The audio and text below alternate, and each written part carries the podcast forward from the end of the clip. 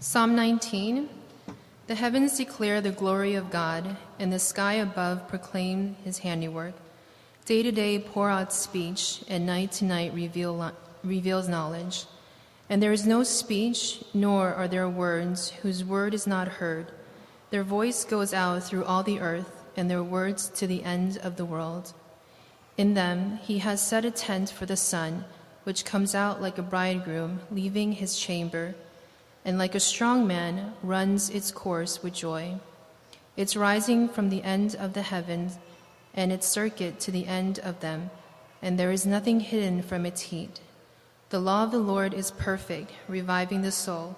The testimony of the Lord is sure, making wise the simple.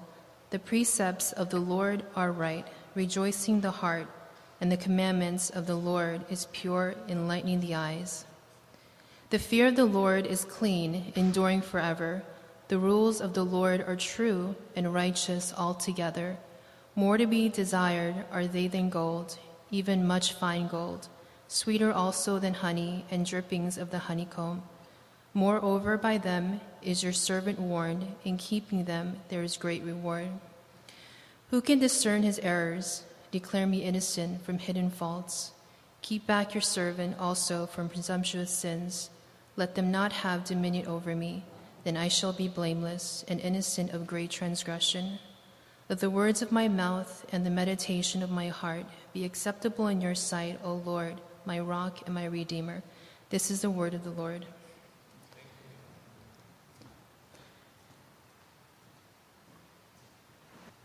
Well, good morning, Emmanuel and uh, Scott. Thank you for those kind words. Um, Scott and I first met, as you know, he serves on the leadership development team, which oversees ordinations in the metro New York area, and that's how we met. And so he oversaw my ordination, and it remains to be seen whether he should be thanked or blamed for that. Um, but it's good to be here today. Let me open in prayer, and then we'll look at Psalm 19 together.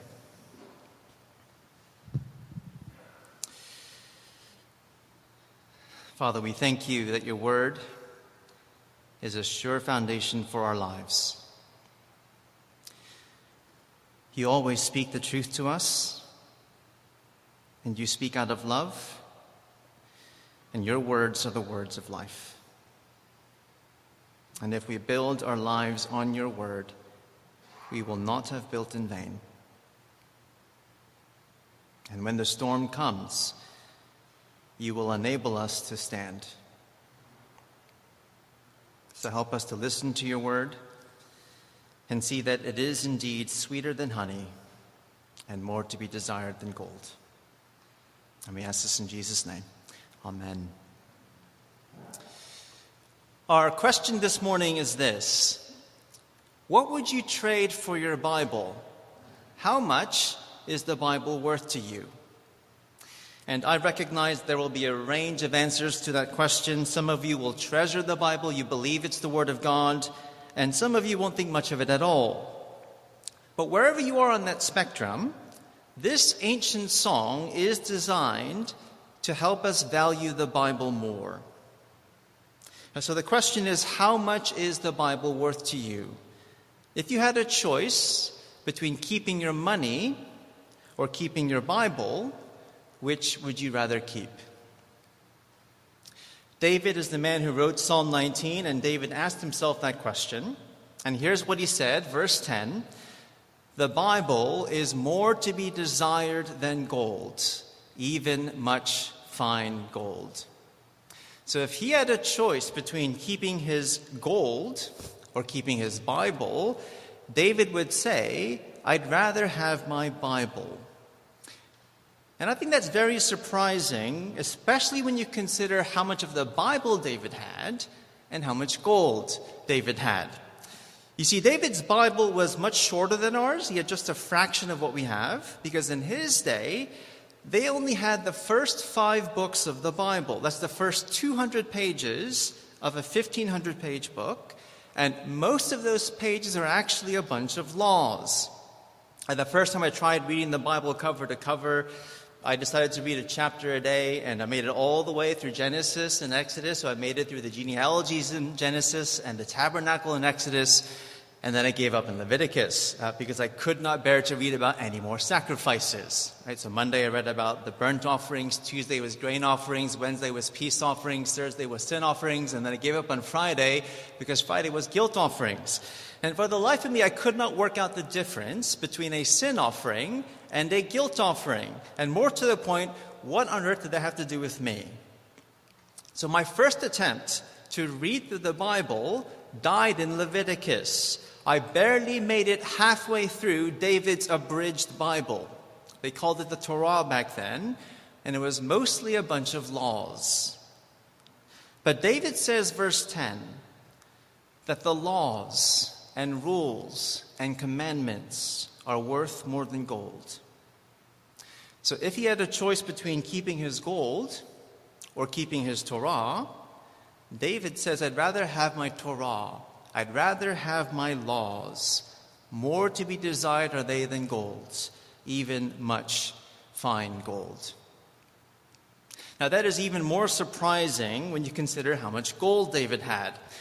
So, on my second attempt to read through the Bible, I made it all the way to First Chronicles, and at the end of that book, we're told how much gold David had, or rather, how much gold he gave away.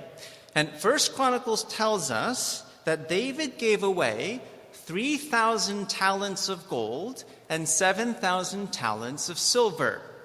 Now, those are meaningless numbers to me. So I looked up the price of gold and silver and fired up the Excel spreadsheet. And it turns out David gave away over $5 billion worth of precious metals. That's 5 billion with a B. And that's just the gold he gave away. Who knows how much he kept for himself? That is an absurd amount of money. You could buy everything listed on Amazon, it would hardly make a dent. It would be a rounding error on David's bank statements.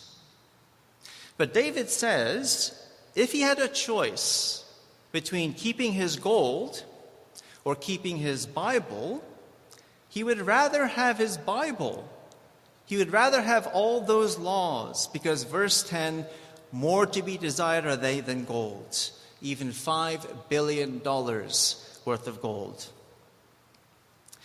So that sets our agenda for the morning. At least we know what we're aiming for. Because here's the test of whether we get Psalm 19. Could we say verse 10 and mean it? So, would we happily give up all of our money if that means we get to keep our Bibles, would we say that's a fair trade? And again, I recognize there may be people here who don't think the Bible is worth anything. But this song was written to change your mind. And if you're willing to listen, if you give it a fair hearing, you may find something here that surprises you. So here's the question we'll answer for the rest of our time together. Why does David say, verse 10, why is the Bible more to be desired than gold? And we'll take the verses before and the verses after, and those will be our two points today. So here's point one, verses 1 to 9. Words are a better way to know God. That's why the Bible is to be desired. Now, I think normally we get this, so we get the idea that words are a better way to relate to people. So think about what you can know about people just by looking at them or looking at a picture of them. And the answer is a lot. You can tell a lot about people just by looking at them. So you can guess uh, their height and weight and age. Mostly things you'll get in trouble for trying to guess. Uh, but you can also know the color of their skin, the color of their hair, maybe the color of their eyes, uh, basically, you'll know enough to ID them to the police and get their face printed on a wanted poster. But there's a limit to how much you can tell about people just by looking at them. For instance, you'll never know what they like or who they like. And you'll never know the most important things about them. The kinds of things you need to know if you're going to trust them or relate to them. Now, I've heard of math students who will sometimes sit quietly and do math together on their first date, but I take it that's not normal human behavior. Because if you want to know someone properly, you need to talk to them and listen to them, or at least read words, read something written by them or about them. So, normally we get the idea that words are a better way to relate to people. But it's interesting how our thinking changes when it comes to God. Because I have a lot of friends who say they are spiritual, and they would push back on the idea that reading a book is the best way to know God. In fact, even some of my Christian friends would push back on that idea. And they would say, well, don't put God in a box. Don't limit him to a book. He's so much bigger than that. He's so much more than words. And when it comes to knowing God, they'd rather go outside and look at the stars than go inside and look at a Bible. They want to discover God by searching the stars or searching their hearts, because anything is better than reading a book. So that's the question we'll be answering in our first point today. Which is the better way of knowing God? Searching the stars or reading a book? Who will end up knowing God better? Dora the Explorer or Hermione the Bookworm? And I'm sorry if you don't know who either of those people are, but that's the sort of TV I've been watching these days. Now, you may have noticed um, in verses 1 to 9, uh, David compares these two ways of knowing God, and he thinks the second way is better. He thinks the bookworm way is better. Because verses 1 to 6, the universe tells us there is nowhere to hide. That's what you get by looking at creation. And I think that's the main point of these verses. David says, verse 6, there is nowhere to hide. And that is not the kind of knowledge that revives the soul or rejoices the heart. We won't spend a lot of time on these verses, so we'll focus on the key parts. And actually, most of these verses, verses 4 to 6, are all about the sun. And I have to say, that puzzled me for a while uh, why does David spend so much time talking about the sun? Why does he focus on that part of the universe? If you look at verse 5, David says that the sun is like a bridegroom leaving his chamber and a strong man running his course. So imagine Usain Bolt on his wedding day. That's the sun according to verse 5. And verse 6 tells us why the sun gets to see every square inch of this little planet called Earth because its course runs from one end of the heavens to the other, and nothing, nothing is hidden from its heat. That's why the sun runs its course with joy, because the sun gets to see everything. But again, the question is why do we need to know that about the sun? Why does David wax lyrical about it?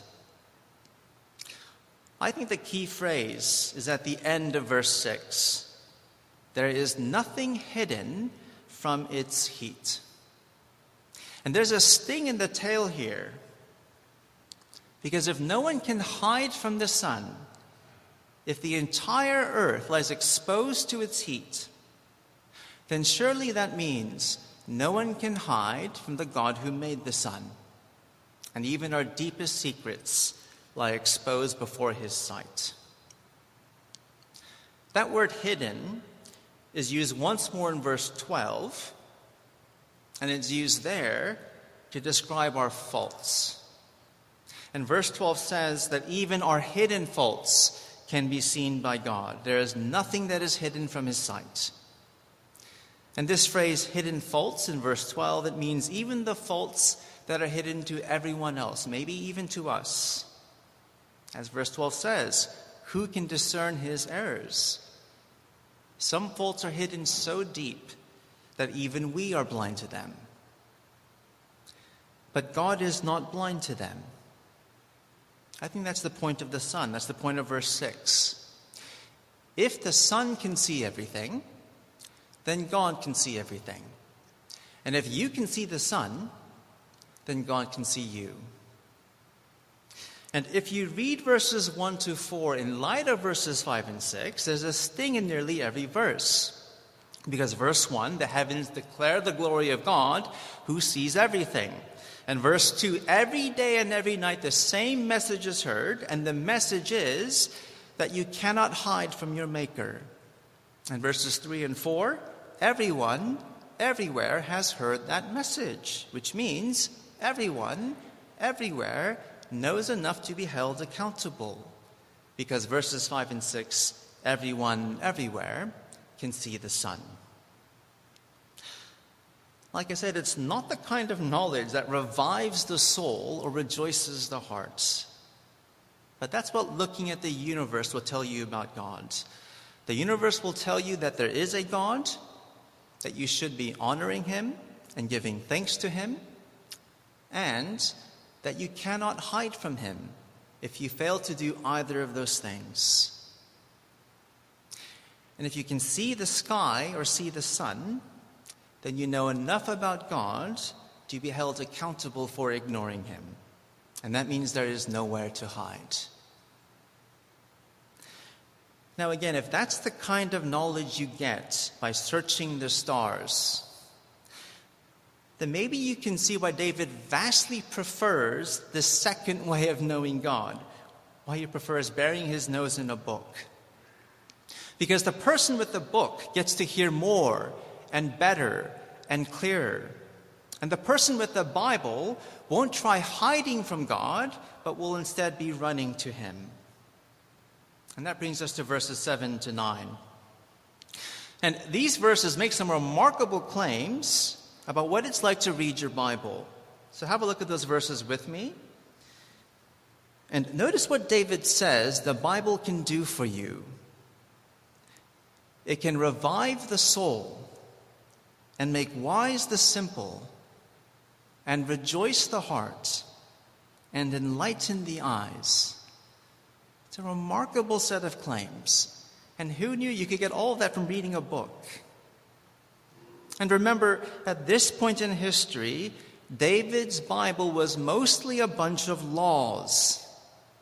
That's why four of the six words used to describe the Bible are legal words because the Bible was mostly laws and precepts and commandments and rules. Some of you may practice law for a living, and I can see how studying a bunch of laws might make you wise or enlighten your eyes. But it doesn't matter how much you love the idea of being a lawyer, I really struggle to see how a bunch of laws will revive your soul or rejoice your heart. Um, our family is going through a tough time right now. And uh, without getting into all the details, uh, my daughter was in the hospital for the past two weeks, and uh, she is an absolute champ. Uh, she gets a bead of courage for every uh, treatment or procedure or test or poke, and uh, in just two weeks, her string of beads is longer than my arm. Um, and I really wish she didn't have any beads, but she's taking it like an absolute champ. Uh, her parents, not so much. But even with everything that's going on, I want to be here. I need to be here. Because the Bible will do more for my soul and my heart than anything else in this world. Even the bits about the laws and tabernacles and sacrifices, I need those parts as well. It's a remarkable set of claims. And I think there are two reasons David says that the Bible is soul reviving and heart rejoicing. And the first reason is this the Bible gives us perfect words. Have a look again at verses 7 to 9. And according to these verses, the words that God speaks are perfect and sure and right and pure and true. And just compare that to the words that we hear from everyone else. Most of my friends are trustworthy. Uh, some of them are absolute rogues, and I've learned not to believe a word they say, but most of them are trustworthy. I can count on them to tell me the truth. But even my most truthful friends will sometimes get it wrong. Even with the best of intentions, they're not always right, and they're not always sure. But every word you read in this book is perfect and right and sure and pure and true. And that means God will always tell you the truth, and He will never get it wrong. Maybe you're beginning to see why David loves his Bible, even if it is mostly a bunch of laws. I have regretted listening to my friends in the past, but you will never regret listening to the words of the Bible. You can build your whole life on this book. And verse 9 tells us that's the kind of life that will endure forever. So that's the first reason David loves his Bible. The Bible gives him perfect words. Here's the second reason the Bible gives him personal knowledge. My spiritual friends want to know God by searching the stars or searching their hearts, but they could know so much more if they would just pick up a Bible. Because look at the relationship that David the bookworm has with his God. So notice that David knows God by name. Whenever you see L O R D in small caps in your English Bible, uh, that is God's personal name. It's sometimes translated as Yahweh, and only people who love God would use that personal name. And notice that David only ever uses that name when he talks about the Bible in verses 7 to 9. But he never uses that name when he looks at the universe in verses 1 to 6. And I think the implication is clear. Reading the Bible is the only way you will ever know God by name. You will never get that kind of knowledge by searching the stars or searching your heart. And here's the thing about knowing God by name if you call on the name of God, then He knows you as well.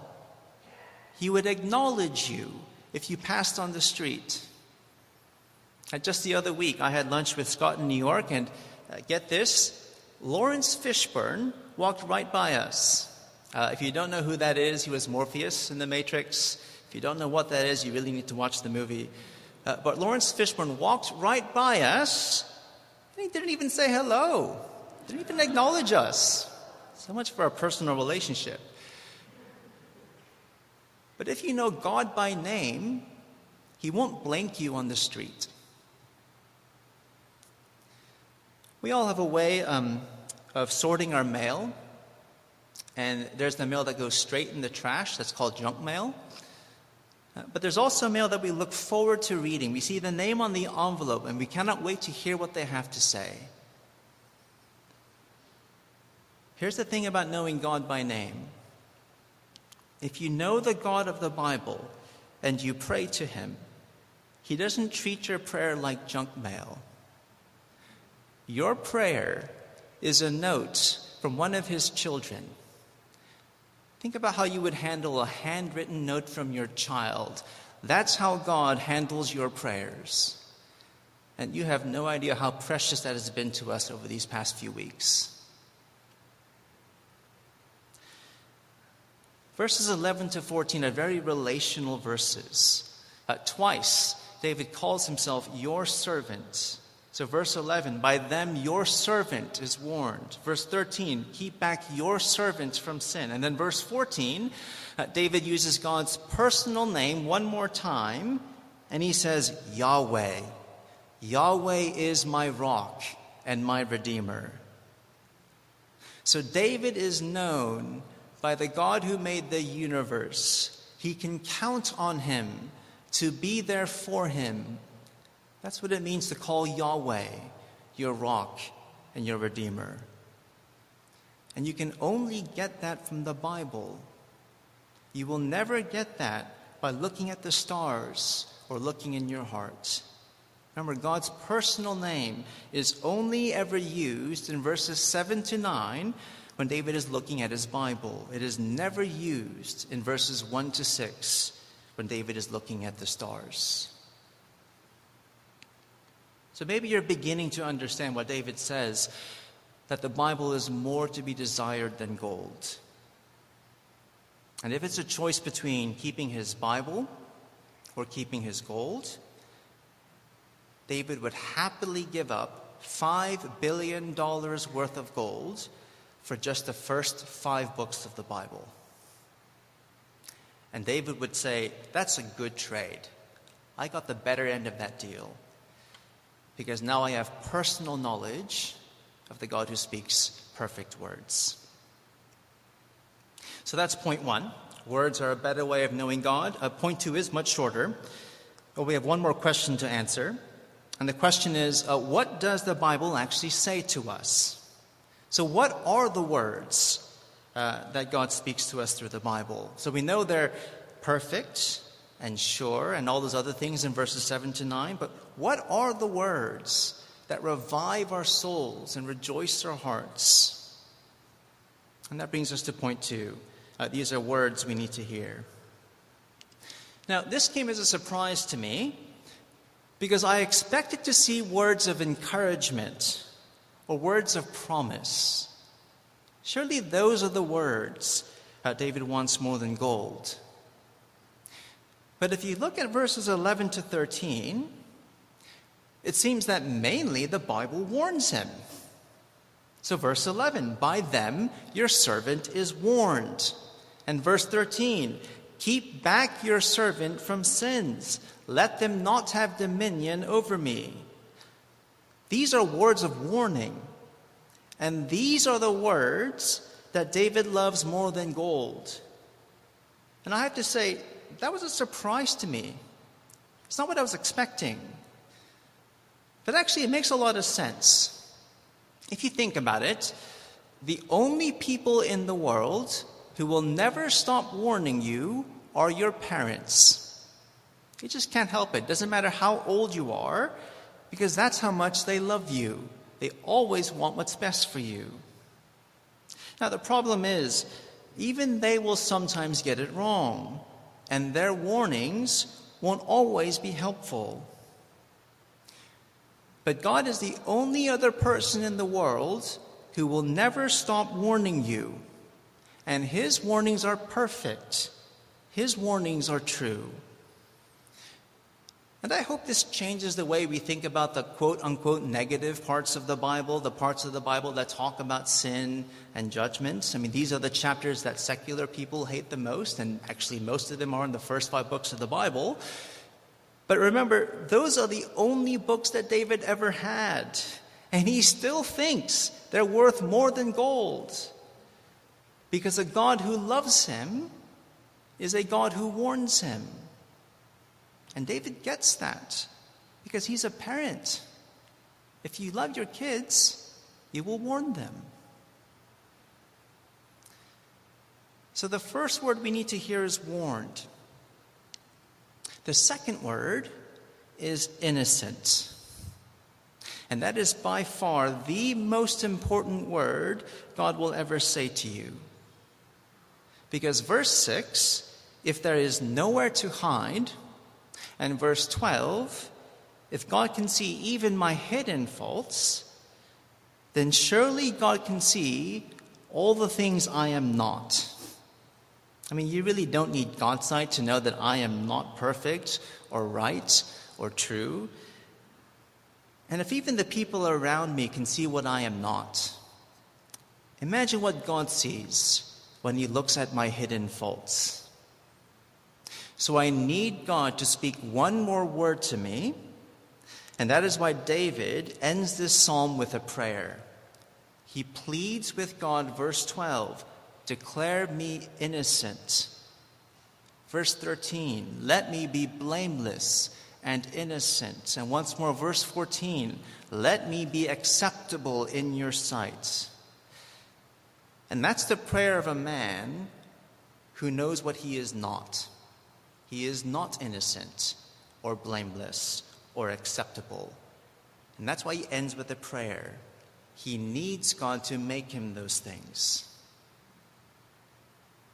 That word innocent is by far the most important word that God will ever say to you. And it is more to be desired than gold. Because all the gold in the world cannot buy you a ticket to heaven. But one word from God is enough to get you in. You know, it's amazing um, how much David was able to get from just the first five books of the Bible. But of course, uh, we have so much more than he did. We know so much more than he did. Because now we know God by another name. And the new name we have is Jesus. And the Apostle Peter says in Acts chapter 4 that there is no other name under heaven given among men by which we must be saved. So the answer to David's prayer is yes. God will declare us innocent and he will make us blameless. And he will do it by the blood of his son. And that means somehow, even verse 14, even that verse will find its yes in Jesus. Somehow, even our thoughts will be acceptable to the God who can read us like a book. And all because Jesus uh, is our rock and our Redeemer. So, as we close, um, I don't know if we achieved verse 10, but that's what we were aiming for. And David would pick up his 200 page Bible full of laws and rules and commandments, and he would say, More to be desired than gold, even $5 billion worth of gold. And that's why here at Emmanuel Church, I know that Scott has made it his business to teach you the Bible. And that's most of what he does, I think, week in, week out. He just teaches people the Bible. And if you join this church, then what he'll do is put a Bible in your hands and he'll say, Here's a Bible. It's worth more than gold. Shall we look at it together? And that is all he will ever do because that's the best thing he can do for you. Uh, he honestly believes that is better than giving you a billion dollars worth of gold. He doesn't have that kind of money anyway, but he doesn't need it either. Because the Bible can give you personal knowledge of the God who speaks perfect words. And the best word he can say to you is innocent. That one word on its own is worth more than all the gold in the world. Let me close in a short prayer.